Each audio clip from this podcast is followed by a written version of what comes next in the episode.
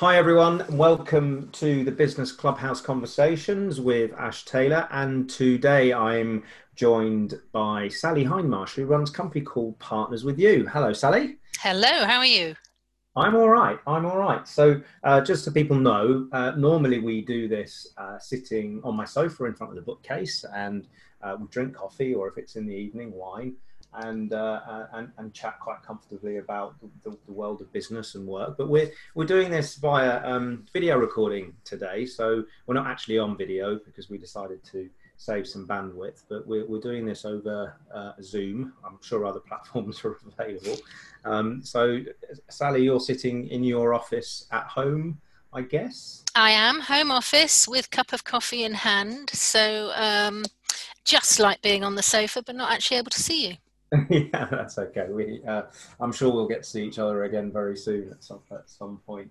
Um, if, you know, if you if you're listening to this, uh, we're obviously in the middle of um, quite quite troubled times with the, the, coronavirus, but we're not going to spend today talking about that. But it is obviously the reason why we're not in the same room together because we're practicing social distancing um, I'm certainly not being distant from my coffee, and I know Sally isn't either. So uh, at least that's one thing we're keeping keeping close to us. I need lots of it at the moment. I think that's the the, the, the way the way it's going.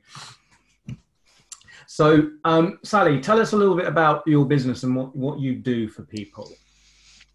Partners with You has been running for nearly 20 years, and during that time, we have come up with a variety of ways to help our clients to look and sound more confident than they feel.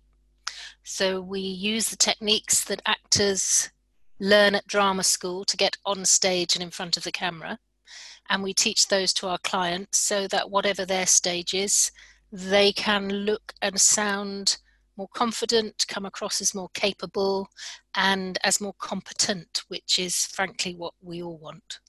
Of course. So, so you, you must work with big corporates, with um, you know small one man band business owners yeah. as well. I guess the the, the the the range must be massive.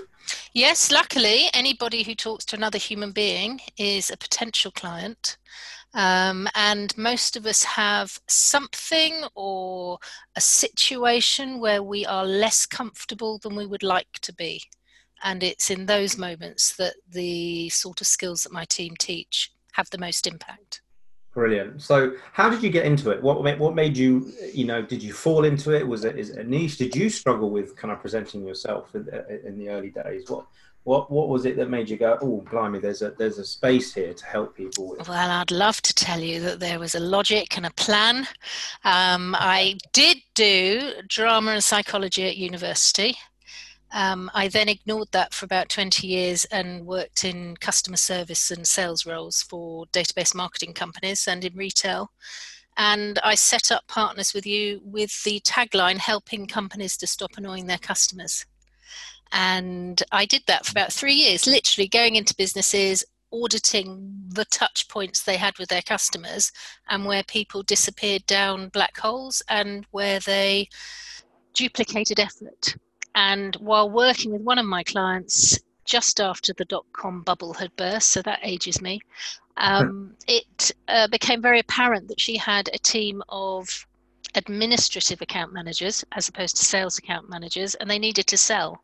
And the minute you told them to sell, they became two dimensional versions of themselves.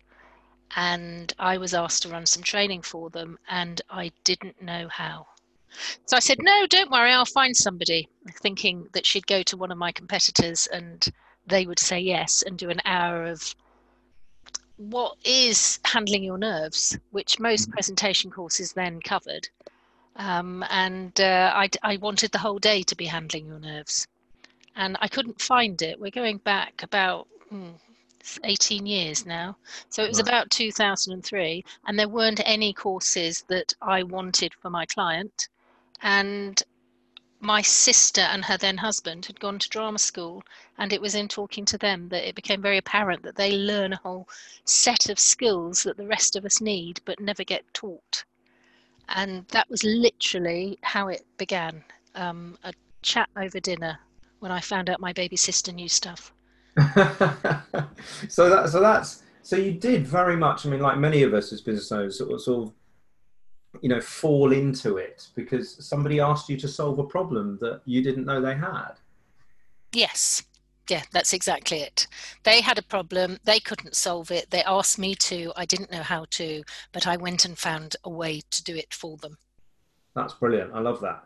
So, so um, when you work with people, t- typically, um, what are the kind of I don't know? You, it, it might be easier to um, not rank them in any specific order, but there must be sort of commonalities that you come across with with people in terms of their their fears or the way that they struggle or the way that they present themselves or the reasons that they you know um, you know become mm. two you know one dimensional um, two dimensional versions of themselves. So how what what, what do you think what are your what are your favorite? What, what are the ones that come up more often than others? Well there's that fear of looking a fool is what underlies most people's fear of networking, of presenting, of standing up in a meeting, of talking to their colleagues, of managing a new member of staff. That I think that that is the underlying issue for a lot of people is that I don't want to look stupid and I don't know how to make sure I won't. Okay, and where do you where do you think that comes from? Because I, okay, so my I'm pretty confident on on stage. You know, um, I've, I've, spoken a lot. Yep, I've seen um, you. You are. thank you. Um, but that's not always been the case, and and I have I have a very very vivid memory of being at primary school, and I, I think it was probably you know what would be called year six now, and, mm. and the mm. school play and and I have this, you know, and I don't know if it's grown in the sort of telling in my own head, but I have this very vivid clear memory of doing the play, and I can't remember what the play was, but I remember it involved singing and dancing, two things that still petrify me. You should have seen me at my wedding last year. But uh, th- this memory involves me, um, we've been partnered up and we're doing this um, chorus ensemble thing, whatever it is.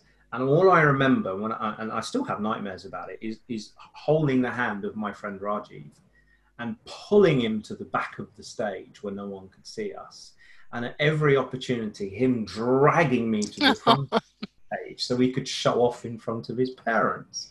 so I kind of get that some kids and some people are naturally gregarious, maybe. Uh, maybe this is something we could talk about. But I wasn't. I was really, really shy.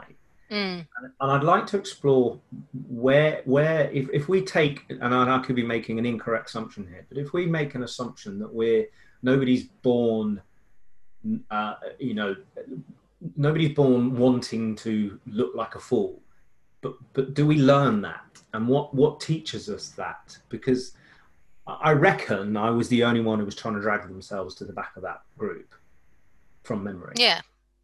Well, we, we learn our, our our behavior comes from our experience and the people we are around. So, and the things that happen to us. So, I, I grew up as a young child with a lisp. Um, I couldn't pronounce my R's. I don't right. think that is a lisp, is it really? Um, but I, I, I, sounded like Jonathan Ross. Okay. Um, so I spent a lot of time doing vocal exercises to allow me to not sound like Jonathan Ross, and so that I didn't get really, really angry. I got really, really angry. And now, unless I'm very tired or slightly inebriated, you wouldn't know. Well, to um, be honest, I, would probably do the same when I've had a well, big, big mistake marrying a man called Robert, but but so that has an effect and and if i'm looking at um, something that i am writing to use it in a training program or when i'm speaking i will remove um, words that use a lot of r's in them because mm. it's it's a habit created by my experiences um, and suggestions that other people have had and you will have been fearful of standing up and singing, probably because somebody at some point when you were little told you you weren't very good at singing or acting.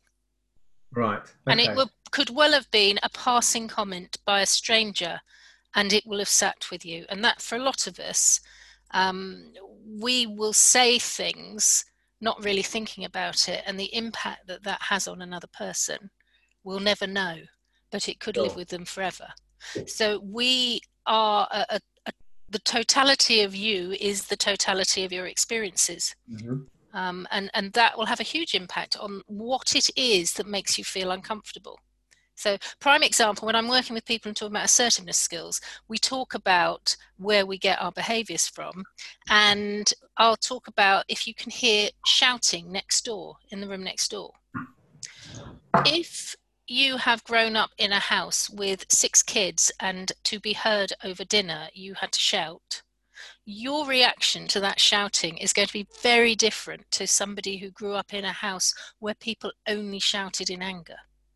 Yeah. Okay. Yeah, that makes a lot of sense. And and that is true in every aspect of what we do and the way we live our lives. Is that based on my um, experiences, I will make assumptions about what is going to happen, and then my experience of what worked for me in those instances will then help me determine how to behave.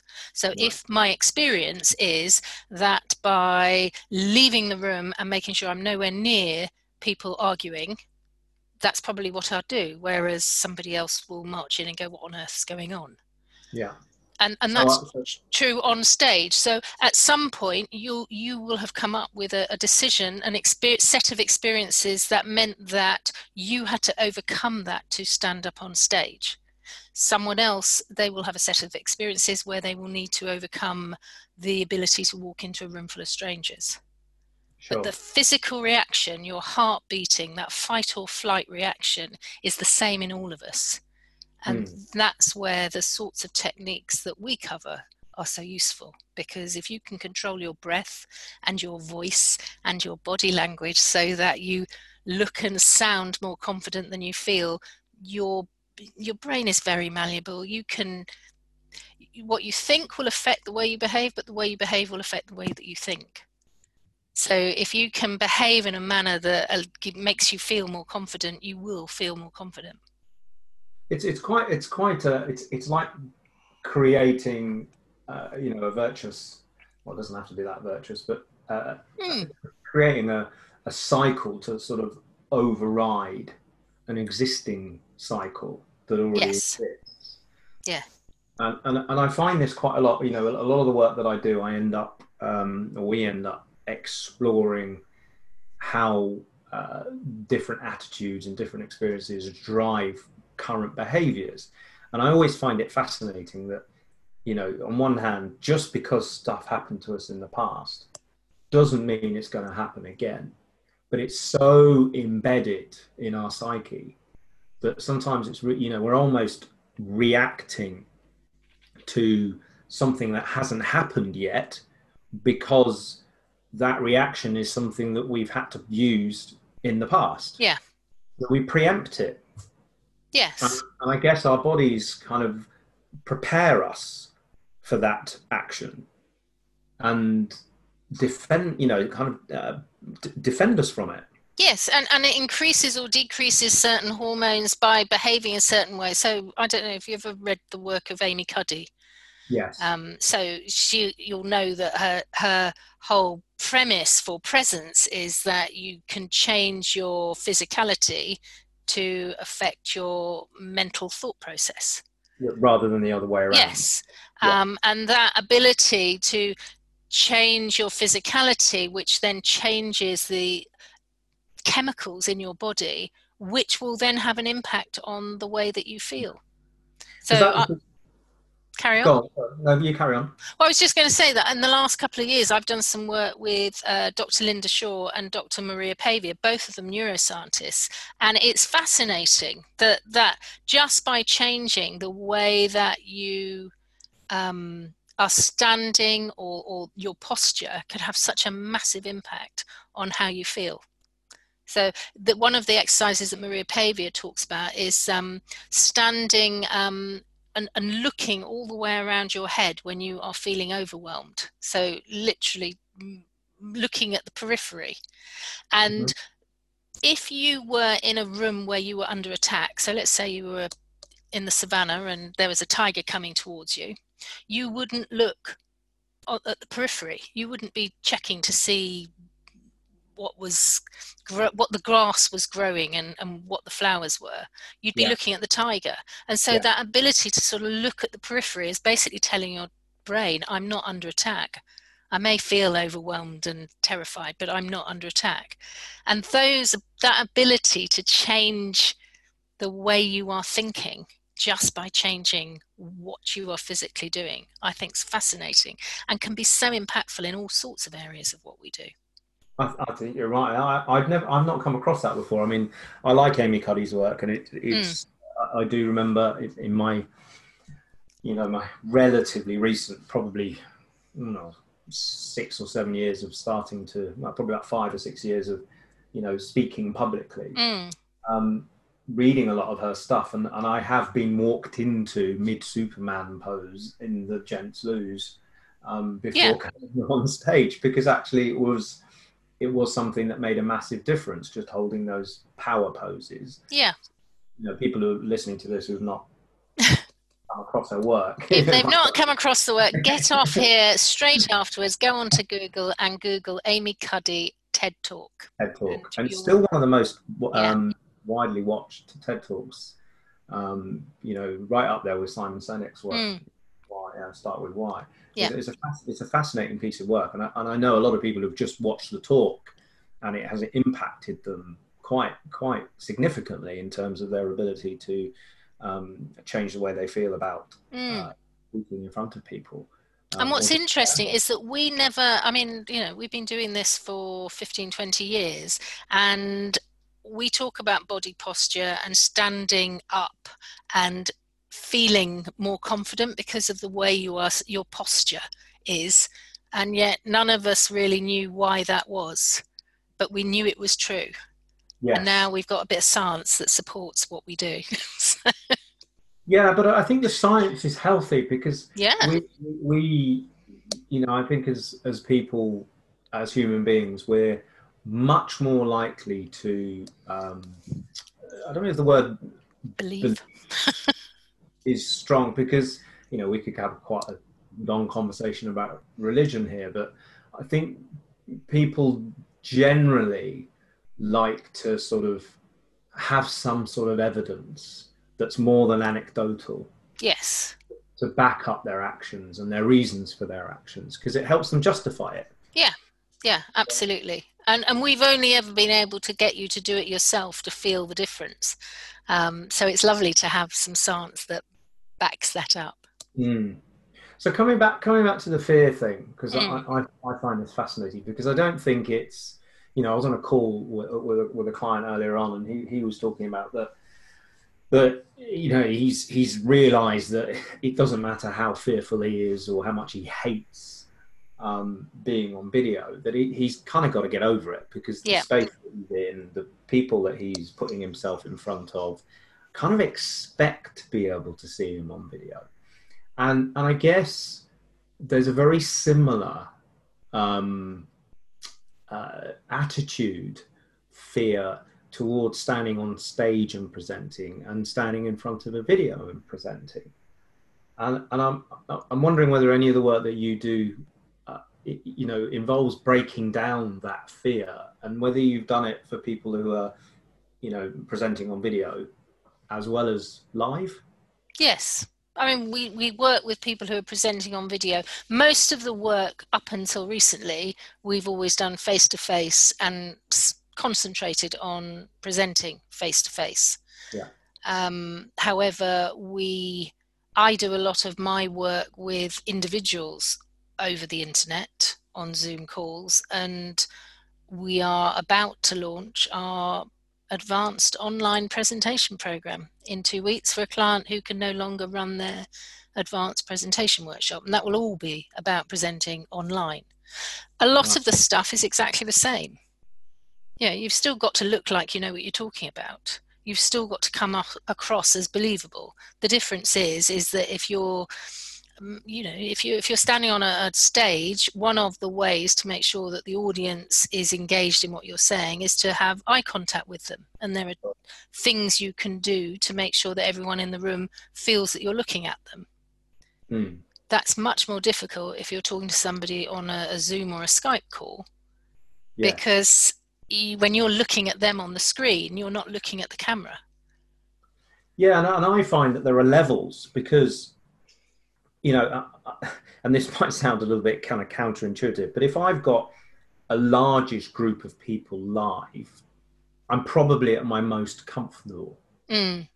And then if I'm live on uh, video, I'm probably my next most comfortable. But if I'm recording a video face to face, that's probably my next level down, if that makes sense. So, and I think mm. that's because I feed off the interaction.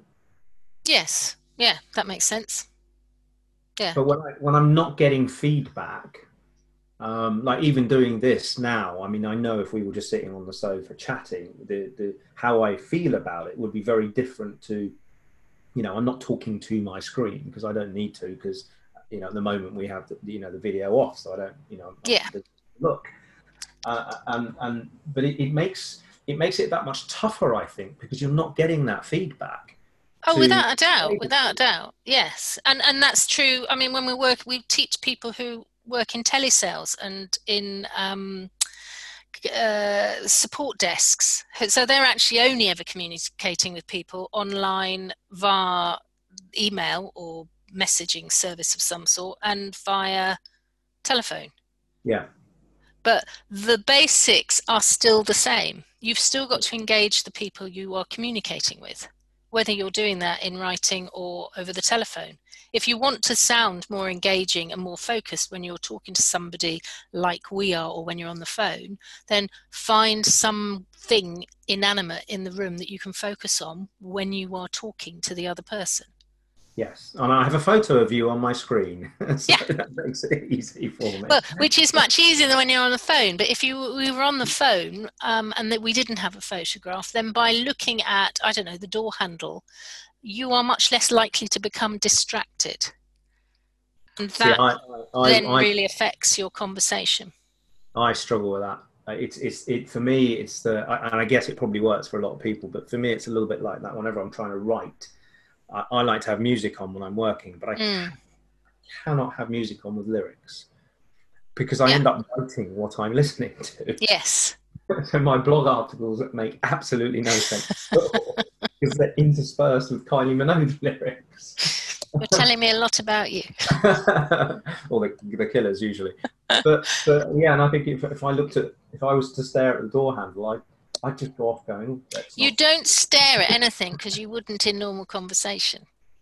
Yeah, that's true. No, I can see. But uh, so, and, and if you're on the computer and you're talking to somebody, then when you look away to think, try to look away towards the camera because you won't think that's the person, but they will get some eye contact. And you can hear much better if you have eye contact. Yes, that's fair. Well, you're that much more focused mm. on. Yeah. So there's lots of things that you can do that the, the medium might be different, but the end result you're going for is the same. It's just the solution might differ slightly. So we work with people who um, this is a very long answer to your original question of whether we work with people online um, or on video. We work with corporates who have to communicate with their counterparts uh, the other side of the world, and so they often have um, screens at the end of half a desk so they feel that they're sitting at a desk talking to each other. um, but the problem is is you're not and there's often a delay um, and often you're at different times of the day. So there are all sorts of things you need to think about even though it, it feels much more like a real meeting room yeah, because one of you could be holding wine and the other one could be holding coffee because it's the first. Yes. Yeah. Although not many corporates I know provide wine for their board meetings, but not anymore. Maybe in the seventies. There's a reason I don't work in corporate. so um, I just I got one one sort of kind of comment or observation on the on the fear piece. Just coming back to that. Yeah. Because I, th- I do think it's fascinating, and, and because you you essentially built a business around people's fear. Fun- fundamentally, that that's not all of it, but the core of it is about helping people overcome their fear. Yes. And uh, you know, you touched on something and you, you, you said it briefly, and I just want to explore it a little bit more, which is that uh, um, when we talked about my tribulations on stage Mm. as a 10 year old, um, and being told that I wasn't any good. I'm wondering how much, because I've been having this conversation with a few people really uh, uh, recently, and I'd be interested to know your your take on it, given the work that you do and the people you come across and the experience you've had and the thousands of people that you've helped.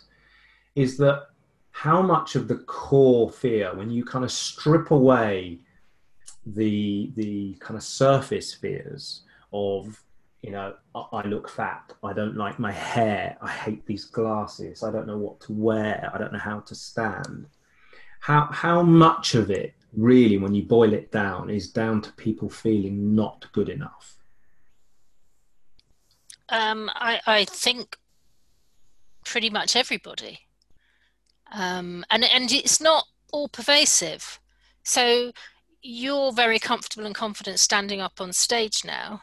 Mm-hmm. But if you were standing up on stage and somebody who looked like your primary school head teacher was in the front row, that might take you back to a position where you suddenly were feeling really uncomfortable.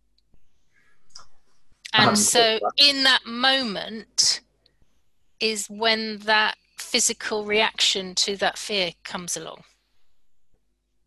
And that's that in that moment you probably wouldn't feel good enough. Interesting.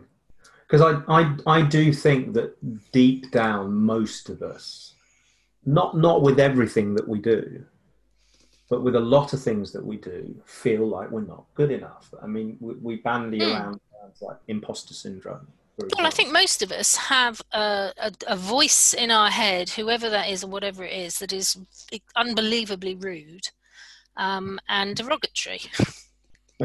and we spend our lives trying to overcome the voice and replace it with something better or removing ourselves from the voice so it's not us but there the bottom line is is that you know nobody i have never said to friends what i would say to myself in my head No. and i think that's true for most of us so yeah i think that's i but i don't spend a lot of time with any of my clients getting too caught up with the what is it that makes you feel like that because Mm. we, we're moving down the route, route of therapy and that's Yeah. not what i do we give you an understanding of the way you choose to communicate if you want it Yeah. um, but most of what we do is how can you make a difference in that moment should you see your old head teacher and wish that you hadn't? What can you do to bring yourself back into the moment and look and sound more confident than you feel in that moment?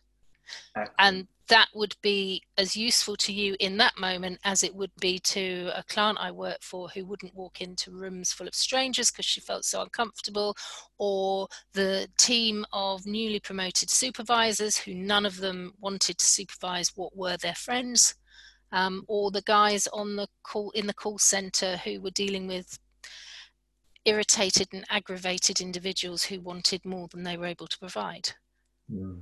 The same physical reaction, the same technique to help you, just a different beginning and end. Yes, yes, that, that makes that makes a lot of sense. It, it's, it's funny when you were talking earlier about the kind of uh, talking to yourself. I, I um, as you know, I play quite a lot of golf, Sally. hmm I, I was playing with someone oh, probably about two, three weeks ago, and uh, probably about three or four holes in, I, it was clear he was not having a great round, and the way that he was talking to himself was quite horrendous and out loud. So Mm. he, he, he, I think he teed up on the fifth or s- that was sixth, and he hits hits the ball into the water. And before he could say anything, I turned round to him and said, "You absolute numpty! That was so bad. How could you hit the ball like that into the water?" And he just looked at me and went, "You can't talk to me like that." I said, "But why do you allow yourself to talk to yourself like that all the time?" And he went, "I don't." I said, "You." And he thought about this for a moment. He said, "Bloody hell, you're right." And it's, it's Yeah. just really, it's fasc- It's a fascinating thing that though. We kind of we're brilliant at beating ourselves up like that and kind of reinforcing the message, which, which I guess doesn't help when you're about to go out on stage and you're telling yourself you're no good. Yes, and the language we use, uh, you know, I am an idiot. Well, I may be behaving like an idiot right now, but I am not an hmm. idiot. Mm. And it's that distinction between what we tell ourselves, which is very much about us, the person, as opposed to our behavior. Yes. Yeah, I, I, totally totally agree with that. I'm totally on board with that. And actually, you can you because you can flip it around and tell yourself you you are, you know, that I am great on stage. I am a good public speak, speaker, and and and almost retrain the brain to yeah. a degree. Um, yeah. I use affirmations an enormous amount. Yeah, yeah, I, am a big fan of them as mm. well. Um, so, just so my my headmaster mm-hmm. at my primary school, um, I think it was headmistress. I'm, I'm struggling to remember her name actually, but so if I did see her, what what would you suggest I did then? Look away. Apart from run off the stage screaming fear.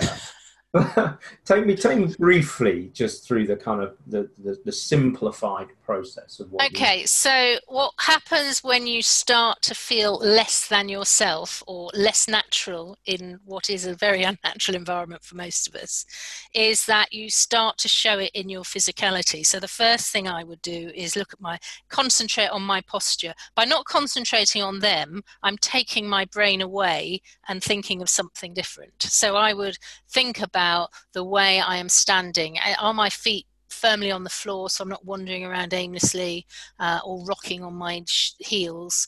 Mm-hmm. Um, mm-hmm. Am I standing up straight so my head is straight um, and looking forward? Uh, are my shoulders slightly back so that I'm not looking slightly hunched and a bit pathetic? So that would be my first thing would be to concentrate on the way I'm standing so that I look more capable. Okay. And I would breathe. Always a good idea, isn't it? we don't when we're uh, yeah, we we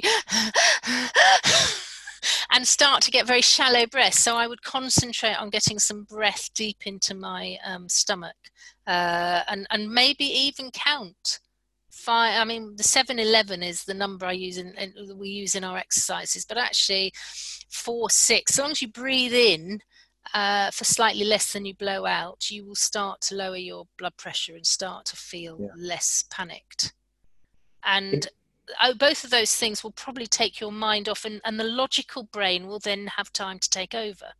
Because you know that the you know, your, your head mistress is not powerful. Now you are an adult. I'm, I'm not even sure she's still yes. with us. But, but, if she was, you know, yeah. I had at primary school, I had a teacher. I remember her name. Her name was Miss Harland, and she terrified the bejesus out of me. She was the most shouty, unpleasant individual I have ever had the misfortune to meet. And she would literally, you'd walk in the room and she would shout at you for 40 minutes. She was obviously a very sad individual. However, aged nine, she felt very powerful to me. If I saw her now, I would recognize her. oh, yes, I would recognize her. But uh, my logical brain needs time to take over and go, this woman can't shout at you anymore. And if she does, you don't have to listen to it. Yes. And by concentrating on removing the focus off her and onto how am I looking, how am I breathing, the logical brain has a bit of time to go, this is not a sensible reaction. Stop that makes a lot of sense. It's, it's, it's interesting that because uh, you know, just going back to the golf, um, because I'm I'm I'm as good as you know, the friend I was playing with is uh, beating myself up, um, yeah. and, and, talking myself uh, in, into a corner, and it, it's it's quite interesting because I've learned, and it doesn't always work, but I've learned to distract myself. So I've I've learned to hmm. distract mm. that part of me that's telling me I'm no good by things like counting, like focusing on how my feet feel when I'm standing addressing the golf ball. So it's really, it's, I just find it fascinating that Same I've kind thing. of evolved yeah. very similar techniques um, in order to sort of quieten that voice, I guess. Yeah, and if the voice is, I mean, I always recommend that the first thing to do is name the voice, give the voice a personality, a name other than you. So it's not you that's telling you you're rubbish. Mm. It's somebody else. And when it's somebody else, you can go, you, they're only, your brain is only there to try and keep you alive. It just doesn't know that the difference between your anger at a golf ball isn't the same as your anger against some marauding, pillaging team of people that are coming towards your campsite. It doesn't know the difference, but so it's trying to keep you safe. Yeah. Um, so if you can rename it and, and, and thank it and go, okay, I've got this covered though, so I don't need to be panicking like you're suggesting. I don't need to be getting overwrought and angry. I can I can deal with this on my own. That can help as well. Just, you know, okay, good to know. I'll bear it in mind for later but now I'm going to get on and hit this ball properly. Yeah, or I'm going to get on and, and present my speech or do my or talk. Speak to that member of staff that you know need you need to have that difficult conversation with, and you keep putting it off because the voice in your head is telling you you'll do it wrong. Yeah, uh, that, that, makes a lot of sense. It's really really useful, and it's quite interesting to kind of almost have what I'm doing for myself that I've fallen upon to a you know to a degree. Yeah. Um, I mean, I, sus- I, suspect some of it's come from experience working with athletes myself, and I've kind of you know reflected it back on myself without mm. realizing it. But it's it's quite interesting to hear that you're using very very similar techniques, so they're very well very well placed um, and, and and useful, and, and there's a there's a must be a basis in science, um, as we talked about with, yeah. with Cuddy. So it, it, it gives you hope that actually those people who are struggling with um, in you know presenting themselves effectively with with uh, networking being in large rooms that sort of stuff. There is a way to resolve it. And i think that's really helpful and important for people to understand. Yeah because nobody wants to spend their life not doing what they know they could do better because of a fear of something that they could get over. Hmm. So two two questions briefly. Yeah. Uh, first one, without giving away all your most valuable trade secrets, but if if anybody did, you know, you, you've talked about the grounding and distracting yourself, but have you got have you got like a snap of the fingers top tip for when people are facing a presentation situation and and they're, they're about to freeze or they're freezing? That you you would say kind of works 99 times out of 100 standing up straight would be just pull your string in your bolero. So your string is coming out of your head and your bolero is a, a, little jacket that you're wearing and somebody pulls from behind and pulls your shoulders back. Just that refocusing on you and looking more alert and more confident will often make the difference fascinating. And it's just, it's such a simple thing, isn't it? It's such a simple thing mm. that any of us can do, which what makes it probably makes it so powerful because it's not complex. It's not a lot to remember. Just, just stand up. Just grab the top, you know, the follicles on the top of your head and pull yourself upright. Yeah, nothing I do is particularly complex or difficult. I've made a career out of not doing anything too complex or difficult. I love that. It's brilliant. And and then so the last thing, if people are um, you know are struggling with with their presentation skills and they want to reach out to you, what's what's the easiest way to do that? Oh, before I forget, actually, we, yes. should mention. Um, forgive me. You you have a book. You're also a published author. I, I am. I have. I am and I do and I have. Yes, it is called Step Out from the Shadows How to Be Seen and Heard at Work. Fantastic. So people want a copy of the book because I guess there's a lot of this stuff that we've talked about in there and yes pieces. So uh, how do people get a copy of the book? Uh, they can search for my name in Amazon and find it there. Um, although I'm not sure that Amazon will be concentrating on book sales right now for their deliveries. Uh, probably the best thing to do is to go to our website, stepoutfromtheshadows.co.uk, and okay. you can buy the book from there. Fantastic. Stepoutfromtheshadows.co.uk. Yeah. Brilliant. Sally, it's been fabulous talking to you. Thank Lovely you. to talk to you too.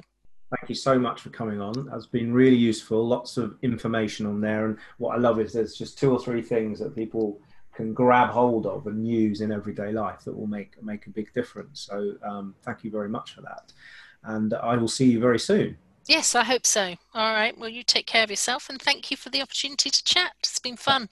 That's all right. You're very welcome. Take care. See you soon. Okay. Bye. Bye.